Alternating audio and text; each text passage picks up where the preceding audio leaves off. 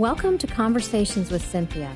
Over the next hour, you'll have the opportunity to listen to Cinthia Hiett, an internationally recognized therapist and life management expert in private practice, with offices in Phoenix and Scottsdale. As a captivating communicator, Cynthia engages, energizes, and inspires her audiences to become all God created them to be. For more information about Cynthia's diverse background, log on to cinthiahiett.com. That's C I N T H I A H I E T T dot com. Let the next 60 minutes inspire, motivate, and encourage you to become your own best version. And now, here's Cynthia. Well, good afternoon. Thank you for joining me today. And this is one of my favorite topics, as well as as much as I always like speaking on gender as well. But this show is what makes a man feel loved. And last week's show, we introduced the topic of this What Makes a Man Feel Loved, part one. So we didn't finish all the ways that a man feels loved. So I thought we might start uh, today's show by recapping for some of the people that weren't able to listen last week. So I've gotten a lot of good feedback on the show, and it's always interesting when we start to delineate between the two different genders what really communicates love to each gender. And so, what may seem obvious to me doesn't always seem to even take it in. Men don't even seem to take it in. And, and I'm missing some very specific ways that they could feel loved. So, when we talk about these ways that they can feel love, you'll find that it's much easier than, than you might have thought. So, some of them are not as easy because they may require that I make some adjustments, and it may require getting outside of my comfort zone and doing some things that don't necessarily come naturally to me. Nevertheless, they are highly effective and the payoff is great. So we focused last week on three, primarily on three ways a man feels loved. And this was proximity or companionship, feeding a man, and of course, sex. And as I repeatedly said in last shows, I know these may sound very archaic, but I want you to hang in there with me because I have found that they work and they work very well. And much of the reason for the success of these ways is that they address the nature, the hardwiring of a man. This is to say, the original design is how God created a man. So I was at a lunch party um, last week and I was discussing with this young woman who was living with her boyfriend for seven years. And she had experienced quite a bit of spiritual abuse through legalism. And, you know, was frustrated that churches are archaic in the way that they are, you know, they're not current and um, why Christians have this big hang up about sex before marriage and living together and all these things. And, and I was able to explain to her that the reason God gives us these quote unquote rules is not to bind us up or to steal our joy or to make our lives difficult, but actually to make our lives work. You see, He's the master designer, He knows His design, and He knows that if you read the owner's manual, you will really enjoy the product much better. For example, you don't four wheel a Lamborghini, it isn't designed for that. So, this means that if we understand the created being, we will be much better able to care for it, enjoy it, and get out of it what we are wanting. So, when I understand the basic design of a man, then these things just work. And they work because that's how God made them. So, this first one was proximity and companionship. And all this really means is that men just like to have women around. They want to be spending time without stress or conflict, just being easygoing. So, not a lot of talking. This is not the time to work things out or process things.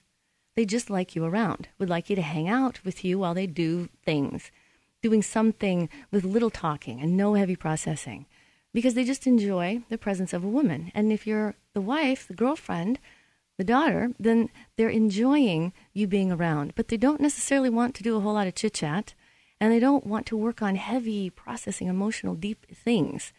So when we are really loving a man in this manner, it's very easy. We just kind of hang out with them because when you see men hang out, that's what they do. They don't speak a lot. They usually sit side by side and they're just sharing whatever the event is. So the second one we talked about, this is feeding a man. And I know that again this sounds very archaic, but it really works. And you see that there's something very nurturing about preparing a meal, setting a table, serving a man. He serves you, you serve him, however that, that works, but it's it's making sure that they have sustenance. Because we know many times that men really won't take very good care of themselves when it comes to eating. And so this is how we take care of them. And think about this we all have an inner child. So we take care of children, don't we? Well, all of us, even though we're adults, also have an inner child, and it's wonderful when we are nurtured by someone that loves us. And then again, sex. So I want to remind you again please do not be angry that he is a man. They are sexual beings. This is how God created them. They know they need to manage their own sexuality. But let's give them a little grace here because how would you feel if your brain was bombarded with sexual thoughts and feelings multiple times an hour? And so they're managing this, but this is not something they are doing on purpose. And so they know they have to be healthy in the way that they manage that. So you can't just want him to want you when you want him to want you. So let's have some compassion on our men that are managing a world that is highly sexualized.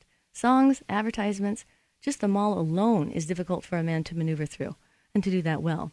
So imagine if he wanted you to go to Home Depot, and in Home Depot, there was cute little kitties, puppies, babies, handbags, shoes, and jewelry all over the place, and you were supposed to just ignore it. So I want you to just really think about this is a man's world, and it is very different than a woman's. So those were the three we talked about last week. So the one we're going to start with today, one of the ways that makes a man feel very loved by me is if I control my emotions. And again, this does not necessarily come naturally to me to monitor the way I express my emotions. When I talk to my girlfriends, my mother, uh, co-workers, I just have feelings. They're big. I mean, I'm kind of a dramatic, passionate person, and I'm kind of reactionary. You really can see things on my face. It comes really naturally to me to be animated. I use my hands, I get tearful, my voice rises. I use lots of analogies. I mean, I'm really, really verbal, obviously, you can as I'm doing this talk show. So I talk very quickly, and that doesn't generalize very well to men often. So I have to do things in order to moderate and adjust this. So I speak slower, I use less words, I take some time, and I am careful about how animated I am and how intense I am. And I try not to talk over them or interject because men don't generally do this when they are just talking. They really are thinking and they are trying to express themselves. So, as I understand men, one of the things we talked about last week is that there's this limbic system, which is where the amygdala is located. And the amygdala is larger in men than it is in women. This means that they are hardwired to always be looking for danger. So, this is in what we would call the second brain or the limbic region. So, this part of the brain is more experiential, contextual, feeling based. Not a whole lot of logic in the limbic system. This is pure survival. So remember, when we are animated, what happens is it puts them in the right side of the brain, where there are only feelings and not a lot of logic. This is because the limbic system has the autonomic, the parasympathetic, and the sympathetic nervous system. So, alongside the other two components of the autonomic nervous system, this sympathetic nervous system aids in controlling most of the body's internal organs or stress, as in the fight or flight response and it's thought to try to counteract the parasympathetic nervous system, which generally works to promote maintenance of the body at rest. So the functions of these are not so straightforward, but it's a good way to, to use this rule of thumb. This means that when they perceive danger, this is when we're having really animated, big negative emotions, they find themselves in the sympathetic nervous system, which is the fight, flight, or freeze. It's predominantly survival oriented. And so men do not like feeling anything other than happy. We know that. And the amygdala is hardwired to recognize danger. And because men have a larger amygdala than women, it means their brain is constantly scanning for danger. This is not conscious, their brain is doing it for them.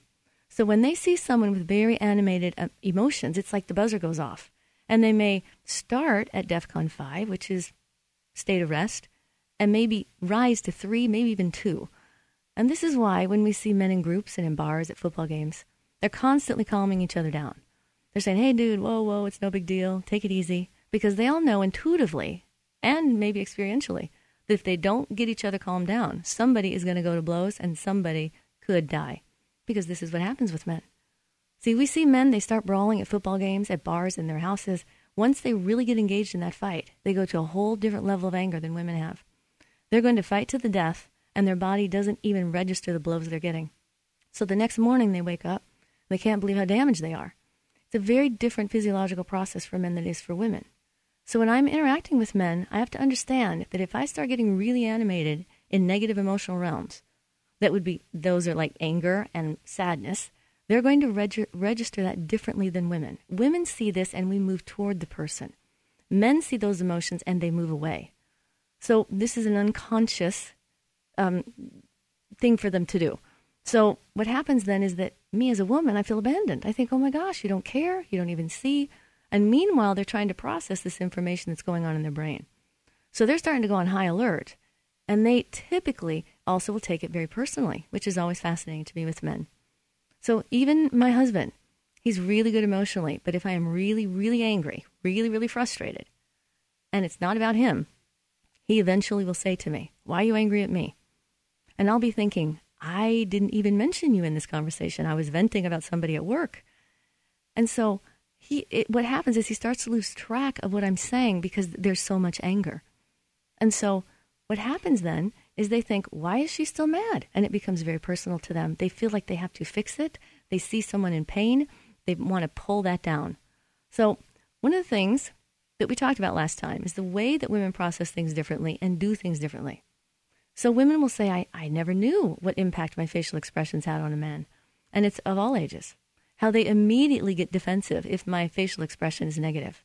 And this applies everywhere. Women, this, this is, if you want, if you want good help at restaurants, services, use aggression very sparingly.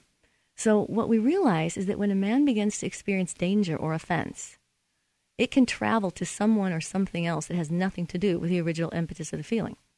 So, you can see a man can start out being angry at a football game and it can become about the buddy that's sitting next to them.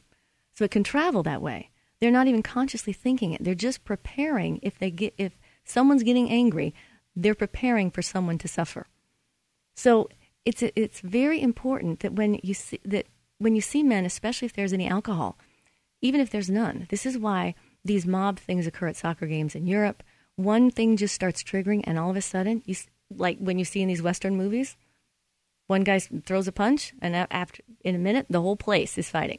They don't even know why. They're all just slugging it out with each other. It's a big barroom brawl. So men know that there is a propensity that if someone near you is angry, it could become about you, and it probably will. So with women, we need to say to them, now remember, I'm not angry with you. I'm so furious with so and so. I don't like the service I got or whatever. If I'm complaining about a vendor, eventually to my husband, he will take responsibility and think he's the one that messed up or he and then he'll begin to defend. So I have to remind him, I'm not mad. That's not what I'm I'm talking about this. And it gives them a, a reset. And they're able then to hang in there and keep listening to what's going on. This is Cinthia Hiett with Conversations with Cynthia. Join me in the next hour, in the next part of this segment, and we are going to talk about what makes a man feel loved and this issue of controlling our emotions.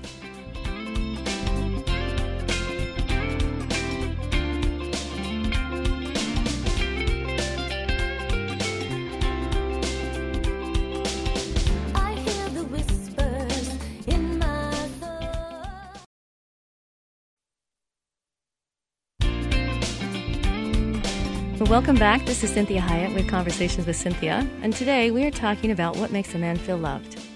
And in this last that last segment, we were talking primarily about one of the ways I, I cause a man to feel loved by me is I control my emotions, because the limbic system, which is the fight or flight system, gets triggered when men see really big negative emotions, either anger or sadness. And so, one of the ways that I help him stay present with me, and that I show respect for him as well is that I don't take my feelings out on him for one. And I remind him that if I am venting about something else, that he's not the one I'm angry with, that I'm angry with this other person. And I continue to remind him of that so that he gets this reset so that he can stay there and listen. And if I am angry with him, then I am very careful about how I do that. And so I use statements like, when you I feel. And we're going to talk a little bit more about that later on in the show. And so it's this idea of using my facial expressions, my body language, my tone of voice to make sure that I am not triggering that limbic system. Because once that happens, they are now on the defense and they will defend themselves against me versus having compassion on me if I'm sad or listening to me if I'm angry. So, this next one is letting him be successful with me. Now, this is a very important thing because we know that if you listen to any of the shows I've done on gender, that a man's greatest need is success respect, love of beauty, likes to have beauty around him, and he needs challenge and adventure. So, one of the things that causes him to feel very loved is if he's successful with me. So, many times they don't know how to engage in a way that helps them be successful. Because re- emotional relationships are not necessarily intuitive to men. So, when I have men in my office, and they're going back and forth, their wife, their husband, and he says, Just tell me what to say. Just tell me what to say. And his wife looks at me and just goes, Really? I have to tell him what to say. If I have to tell him what to say, it doesn't mean anything. And I have to reframe that and say to them, you know, this does not come naturally for men. So when they ask you, tell me what to say, they really want to say the right thing. They really want to be successful. They don't know all the intricacies of communicating like women do. For us, one word can mean one thing, another, you know, just a variation of another word means something completely different. And men don't always know all those intricacies. They don't always know exactly what it is that we're needing because they're not a girl, they're not a woman. And so they don't think like a woman, they think like a man, which means that they are more mechanistic, more systematizing in their brain. So they are trying to find the rules that govern the system. So we want to give them the rules. So when he says, just tell me what to say, I don't know what to say, then we want to delineate, well, this is what I was hoping to hear. This is what I'm needing to hear. And then we say, is that how, can you say that honestly to me? Because that's what I'm needing to hear. So what this does is the more I give him directions, because we're be- we are better able to manage emotions being hardwired to do it, it's important for me to give them specific directions and say, you know what? I'm probably going to cry when I tell you this, but it's okay because I'm having a female moment. Don't worry about it. I'm probably going to cry when I talk about this because it's a really important thing that happened. This gives the man the ability to stay engaged. He says, okay, I understand what's going on. He understands the rules of engagement. I'm not saying that you're the cause or that you made this happen. Now, if that's not the case, if, it, if he is the cause, then I say something to him like, I'm probably going to cry when I tell you this because this behavior that I'm going to talk about really hurt my feelings. So it is kind of fresh for me right now. Maybe I'll tell him that. Maybe I'll say, I can't wait till tomorrow to talk about it. So I'm going to have some emotion. I am going to be emotional. Once I give him this, he kind of prepares himself.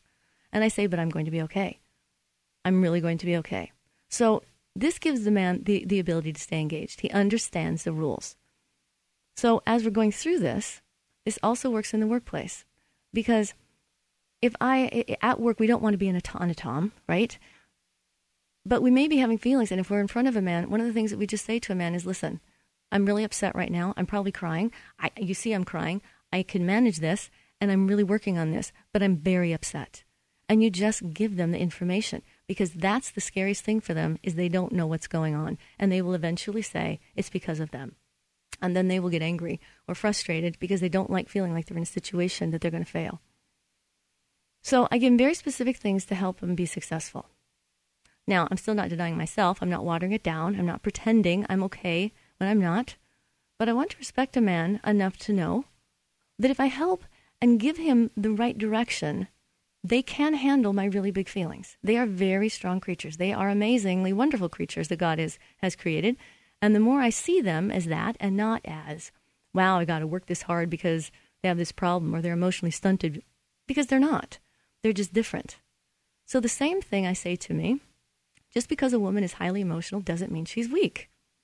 So I will say to them, Do you understand how painful this emotion is? You don't want to feel it ever.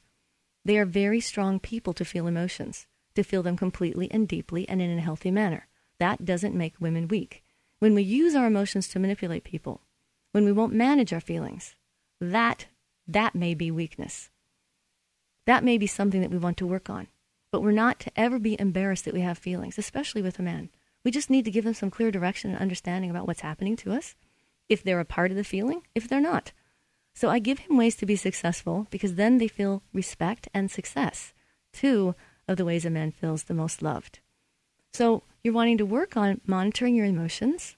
And as you are managing emotions, and I have to tell you, it's tough because sometimes I just want to have a feeling. But many times, if I have a very intense feeling about something that my husband has done or said or not done or whatever it is, I might journal about that first. I might go talk to myself as I'm driving in the car, have a conversation with him. I might go and tell a girlfriend, as long as I'm doing that in a respectful manner, because you can't take information back. So you want to be careful when you are talking to other people about your spouse or your boyfriend that you don't cause them to feel disrespect. That you just say to your friend, your mom, your girlfriend, hey, I am so furious, but remember, my husband is awesome, boyfriend is great, but right now I just need to vent. And so I do that so that then when I go talk to that man, I don't have all that high emotionality so that I can then help him be successful with the feeling that I'm having. So, this way, we are then giving them proximity and companionship. We are nurturing them, feeding them, very old fashioned way. We are then certainly addressing sexual things, and we're going to talk about that at the end as well. And then I'm making sure that I'm managing and monitoring my own emotions, that I'm not just basically throwing up all over them, because it's highly disrespectful to do to anybody.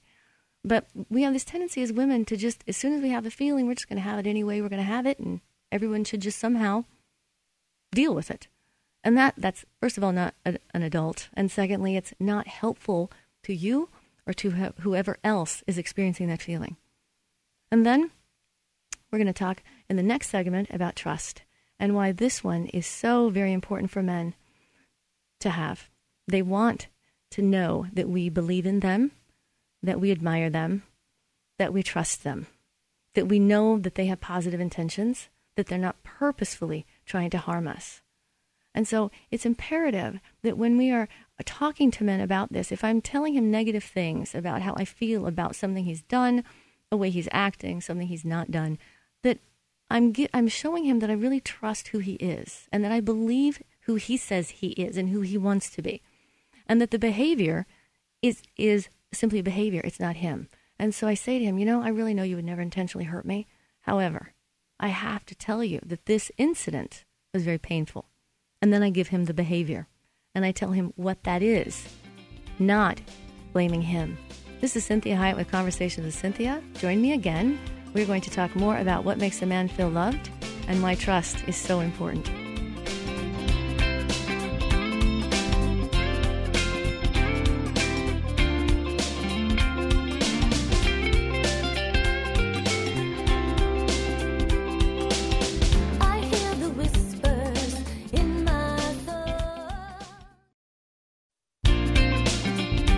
For joining me again. This is Cinthia Hiett with Conversations with Cynthia.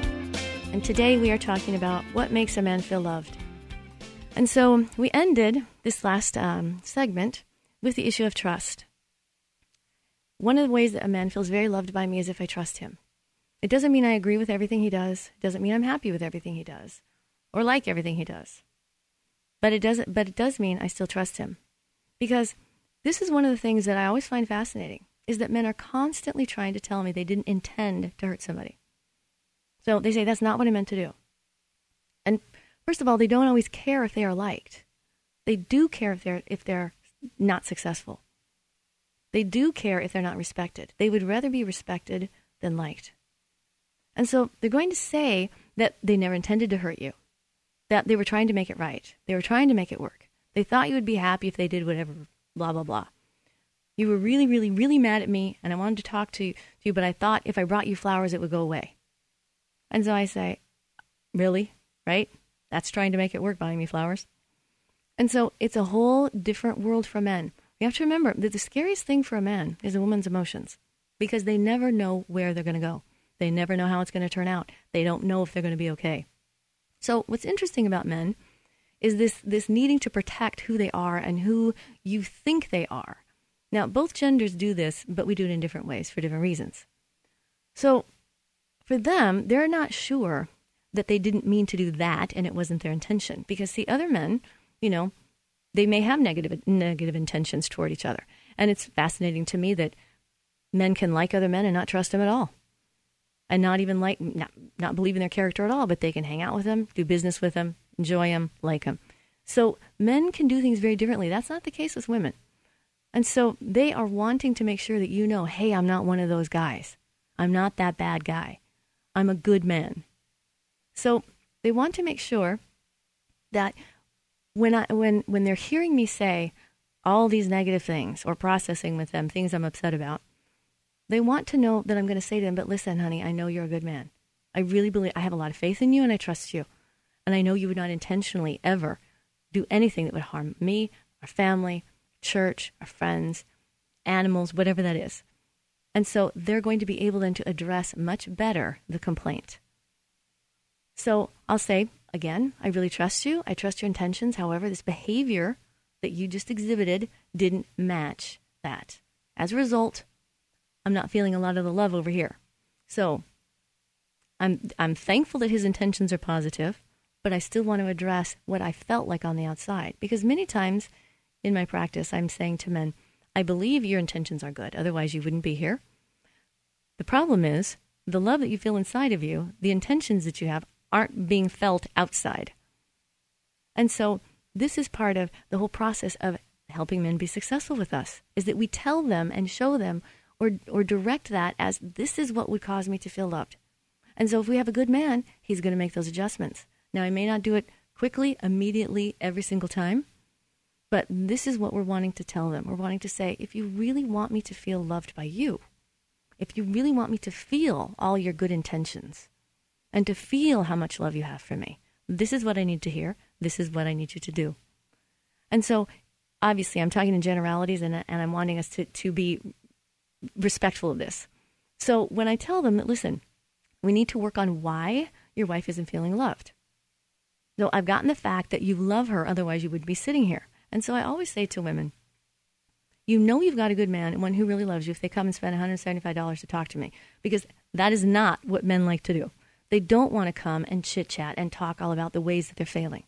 So you know if they're going to therapy, if they're going to conferences, marriage conferences, if they're reading a book, if they're talking to their men's group, if they're going to individual therapy themselves, if they're meeting with your pastor, you know that you've got a good man because that is a huge act of love on their part. It is not enjoyable for them. So when I'm working with men, one of the things I am very clear about is I am very direct, I am very truthful with them, I'm very respectful with them, and I give them specific things they can do to get the end result that they want. So I don't do a whole bunch of chatting all over the place and helping him understand the intricacies of women's emotions because that's not what he's needing. He's needing a specific thing. So, again, we want to trust who they are and who they want to be believed. We as women, that's a given to us. If we wouldn't be in relationship with someone and intimate with someone if we thought their intentions weren't weren't positive. So we we don't need to keep telling our friends, "Hey, my intentions are good. I really am trying to do the right thing." So this is part of understanding that men have different rules that they play by. So you can see men can have a terrible meeting at work, three hour horrible. They're going at each other, their veins are popping out. And then when the meeting is over, they all go and play a game of ball. I mean, how do you do that? How do you play basketball after you've had a meeting like that? Well, this is compartments. So it's all war. So they are raging. But when the war's over, they shut the door. They punch the clock and they play the game. This is Cinthia Hiett with Conversations with Cynthia. Join me in this last hour, this last segment on what makes a man feel loved.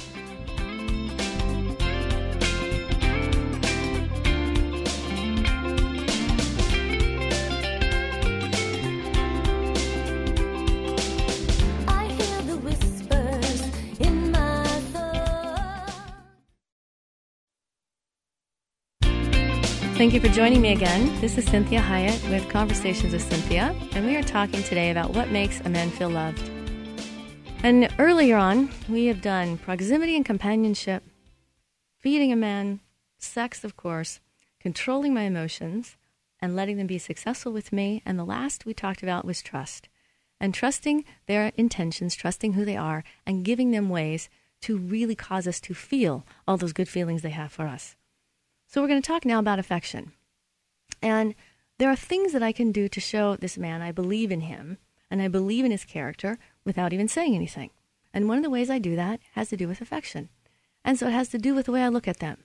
If I look at them with an open affect, you know, my eyes are more open, they're not I don't have a furrowed brow, and my they know that that's a loving look. We smile at them. I might touch their shoulder, give them a quick hug.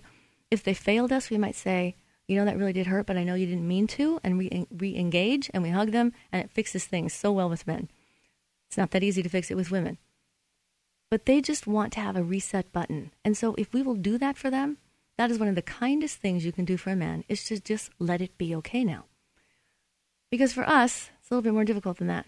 We want to process it out until we feel close, and now we're really okay and then we want to talk about it the next day and then we want we want to talk about what we should have done and men are just like, "Oh my gosh, you're killing me. Can we just can we just have it be done?" And so when they hang in there with us and they feel bad and they apologize, then let's just fix it. Let's just let it be okay. It's the nicest, kindest thing that you can do. Now, I am not talking about egregious behavior. I'm not talking about um, the more serious problems. I'm talking about the day in and day out working with a man. And sometimes, you know, they're just a little harsher than we are, and we can get a little sensitive. And sometimes it's nice if we just, you know, they made a mistake, they didn't handle it right, they forgot to do something, and we just let them be okay and fix it. So, this works for men of all ages. You can do this for little boys, teenagers, call young adults, brothers, fathers, because you even see with little boys when they're younger, they have this reset button and they start over. And so, this idea that with women, obviously, we know it doesn't work that well. We try to do a little reset, and they're like, "Don't think we're done yet." So we feel like we're sweeping it under the carpet, like like somehow our feeling was being dismissed. There's a whole different way that we perceive when other women is going, "Okay, good, that's good enough. Let's move on." It's like, really? Because you know that unless we are really practiced in doing that, we both maybe have a relationship that can handle that. Because for the most part, if we do that, if we move on too soon, then we have these hidden resentments. And we think the, we have these feelings like, you can move on that fast. Is that easy for you? Is that all it means to you? So we are very, very different. So we need to understand the difference enough to make our differences better. And there are these differences that cause us to strive to be better people. So when when we're working with men, it's really important for us to just say, you know, I just need to get over this. I don't need to drag this out. I don't need to rehash it. I don't need to explain it and delineate it six ways and half a dozen of the other so that he gets my point. He gets the point. He's uncomfortable. He feels bad. He feels yucky. So good. Let's move on. So this is one of the ways that I, that is an affectionate move emotionally. And then if I physically give him a hug and I look at him and I smile and I say, okay, we're good. And if I can't, then one of the kindest things I can do is say, you know what? I really appreciate your apology. I know you take this seriously. I'm going to get over this. I really am. I, I just can't do it that quickly right now, but we're going to be okay. So just give me give me a little while and I'll I'll be back. I'll be myself again. And so in general, with with men, many times, you know, the nice thing is a hug.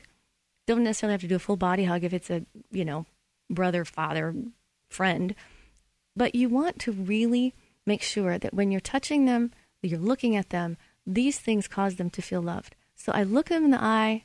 I say, "Hey, if I if I have a man in my office that had a particularly difficult session, I look him in the eye. I shake his hand. I say, "You know, I'm really proud of you. It was really tough." And this goes a long way in strengthening them and to keep them going. It's like a coach saying, "Okay, yeah, that was a hard hit, but you're doing a good job. Go out there, play the game."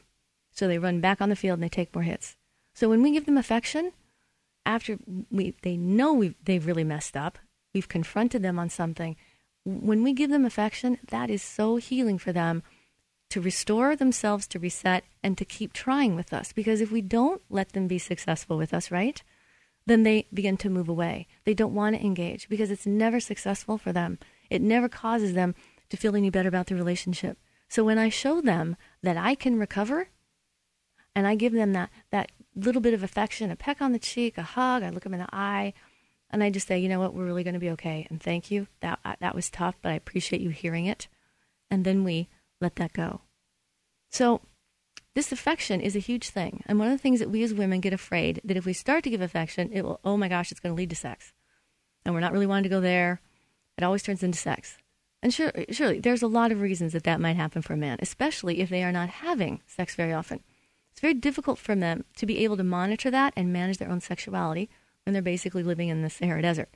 So we want to be really realistic about what's happening for men because testosterone is very different from estrogen. And we need to not demonize them for having a hormone that we don't have as much of. This is just what happens to their body, and they don't even have a lot of control over it except the decision that they make about it. So I need to realize that when I'm being affectionate and it starts to move in that direction, I have a decision to make. I can either say, you know what? Okay, I can pull over. Because you see, women, we get in the zone too. We're going down the highway of life. We don't want to stop. And they're like, can you just pull over for a minute? And I'm like, do I want to pull over? How long is this going to be? Really, right? So we don't want to be disrespectful in understanding that, of course, their body begins to do that. This is the reality of how it works. So we don't want to make the transition. We need to be aware of that. And so if I'm not really comfortable going there, I don't want to withhold affection and just say to them, you know, just because I don't want it to turn into sex, because that then communicates a myriad of things to men. So I can say to them, You know, I want to give you a really big long hug and a really good kiss, but I don't have it in me right now to do more than that. But I don't want to withhold that from you either. I just tell them that, and they're like, oh, okay. Kind of bummed, but okay. So I need to give them, again, some direction, some delineation, some a, a target to shoot for. So it's very much these things that, that you're in a group, you're walking around with them, you touch their arm, you give them a look so they know you're connected. Because this shows public respect for them as well, it makes them feel very loved. For as women, whatever, we, we have a harder time doing this with men. We'll do it with kids, we'll do it with our girlfriends, but for some reason with men, we get this guard that goes up and I don't want to give him that. So we need to really practice letting that guard down, letting them, letting that defense down, and saying, "Why can't I give that to him? Why would I withhold that from a man when he is alone for the most part in his world? I'm his primary connection. This is why we know that men do far better when they are married, even if it's a bad marriage, because when they get married, like we said before, that's going to be their best friend. Because a best friend to a man is different than how we see best friends. Because they're not going to be my girlfriend. I can be their best friend. So when when we see this idea, this that publicly we are wanting to give them affection. Publicly we are wanting to give them affirmation. We are wanting to to brag about this. So, in terms of affection, this is one of the most important things to show love. Will they reach out for it if they need it, or do they need a woman to give it? Well, this de- depends many times on the relationship and what we have taught them in that relationship. Because for the most part, sometimes we get this men are doing this, you know, grabbing thing, the drive-bys, you know, that does not work for women. And so obviously they should not do that. I talk to men about that one, but they do feel compelled. But it's one of the things that when men typically walk up to you, try to get next to you, try to kiss you or give you a hug, if you brace against them or push them away, it is one of the most unloving, hurtful things you can do to a man. It's very painful for them and very rejecting. And so it's important that I relax my body and I say, let me receive that hug. Let me receive that kiss. It's not going to last 15 minutes. I can do that, and it's actually restorative for me. So we take a lot of look about women and, and their body issues and how they feel about their body. But you have to understand that men have body issues as well. And when I touch them, hug them, look at them, that is a way that I am physically accepting them. And I want them to be physically accepted we want to be physically accepted and know we are beautiful and desired. So, one of the ways I do that is I touch men in a, in a very affectionate manner. And so, kissing them, looking at them lovingly, it's very accepting and it's very supportive. It's very healing for their self concept. So, this next part is giving points and making deposits. This is the thank yous, the gratitude, the acknowledgement, noticing, bragging about them to other people. These are wonderful emotional deposits. So, when I talk to people about an emotional bank account, one of the things I'm wanting to do when it comes to my husband is I'm wanting to make as many deposits as possible because I know I'm going to make withdrawals. So if I have done no deposits and I do a withdrawal, he's going to have a harder time getting over it. He's going to be more hardened toward me, and we don't want a man's heart to harden toward a woman. It's very difficult to get them to soften that back up. So I want to be careful that I'm putting lots of deposits so that when I have a withdrawal, when I have a bad emotional moment, when I'm disrespectful to him, when I overlook something, that he has enough in him to buffer that. So I get tons of couples that come to me and they're in complete bankruptcy because they have done, not done any deposits to one another and they are just angry that they're not getting the deposit that they, that they want.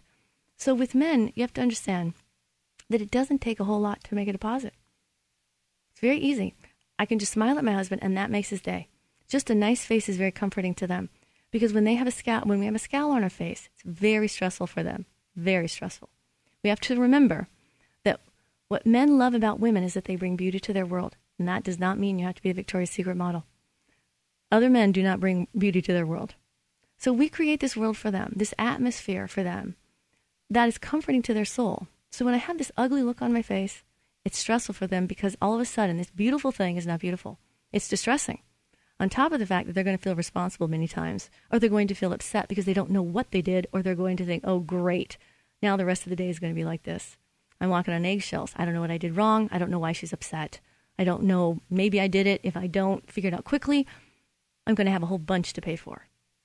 And so they start not being themselves. And then we ask what's wrong with them, and they say nothing, and we insist. And now they're really scared because they have no good answers.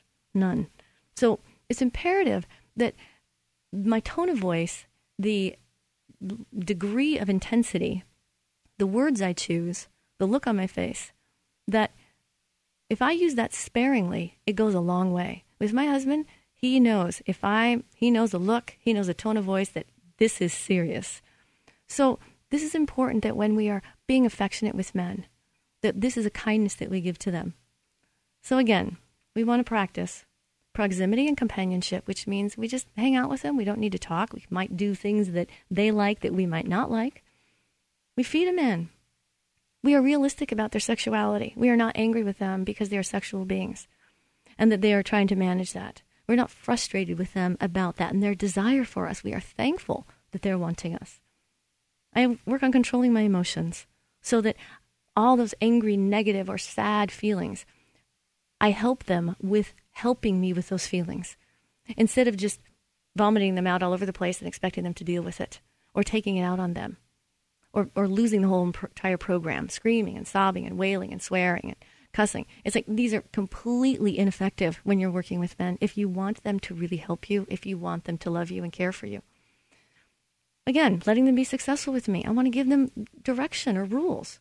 And I want to tell them I trust in who they are. I know they're good. I know I have faith in them that they're trying to be a good man. I give them affection by the way I look at them, the way I touch them, smile, my tone of voice. Publicly, privately, this affection is, an, is very important.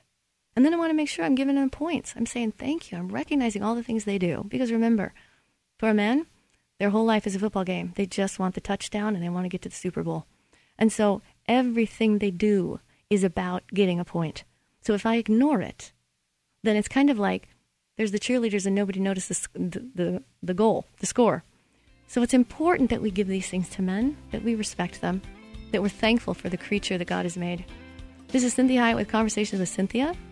Join me again next week, and we are going to talk about is it okay to go to bed angry? Have a great week. We hope this past hour has been encouraging, motivating, and inspiring to you. We'd like to remind listeners that this show isn't a replacement for professional counseling or therapy. The messages and teachings shared during the show are given as a way to reach listeners with ideas and insights about how to become your own best version. Cinthia is available as a keynote or guest speaker for corporate and spiritual events. To contact Cinthia, go to cinthiahiett.com. If you missed any part of this program, you can hear a replay anytime at kpxq1360.com. Join us again next Sunday at 4 p.m. for Conversations with Cinthia on 1360 KPXQ.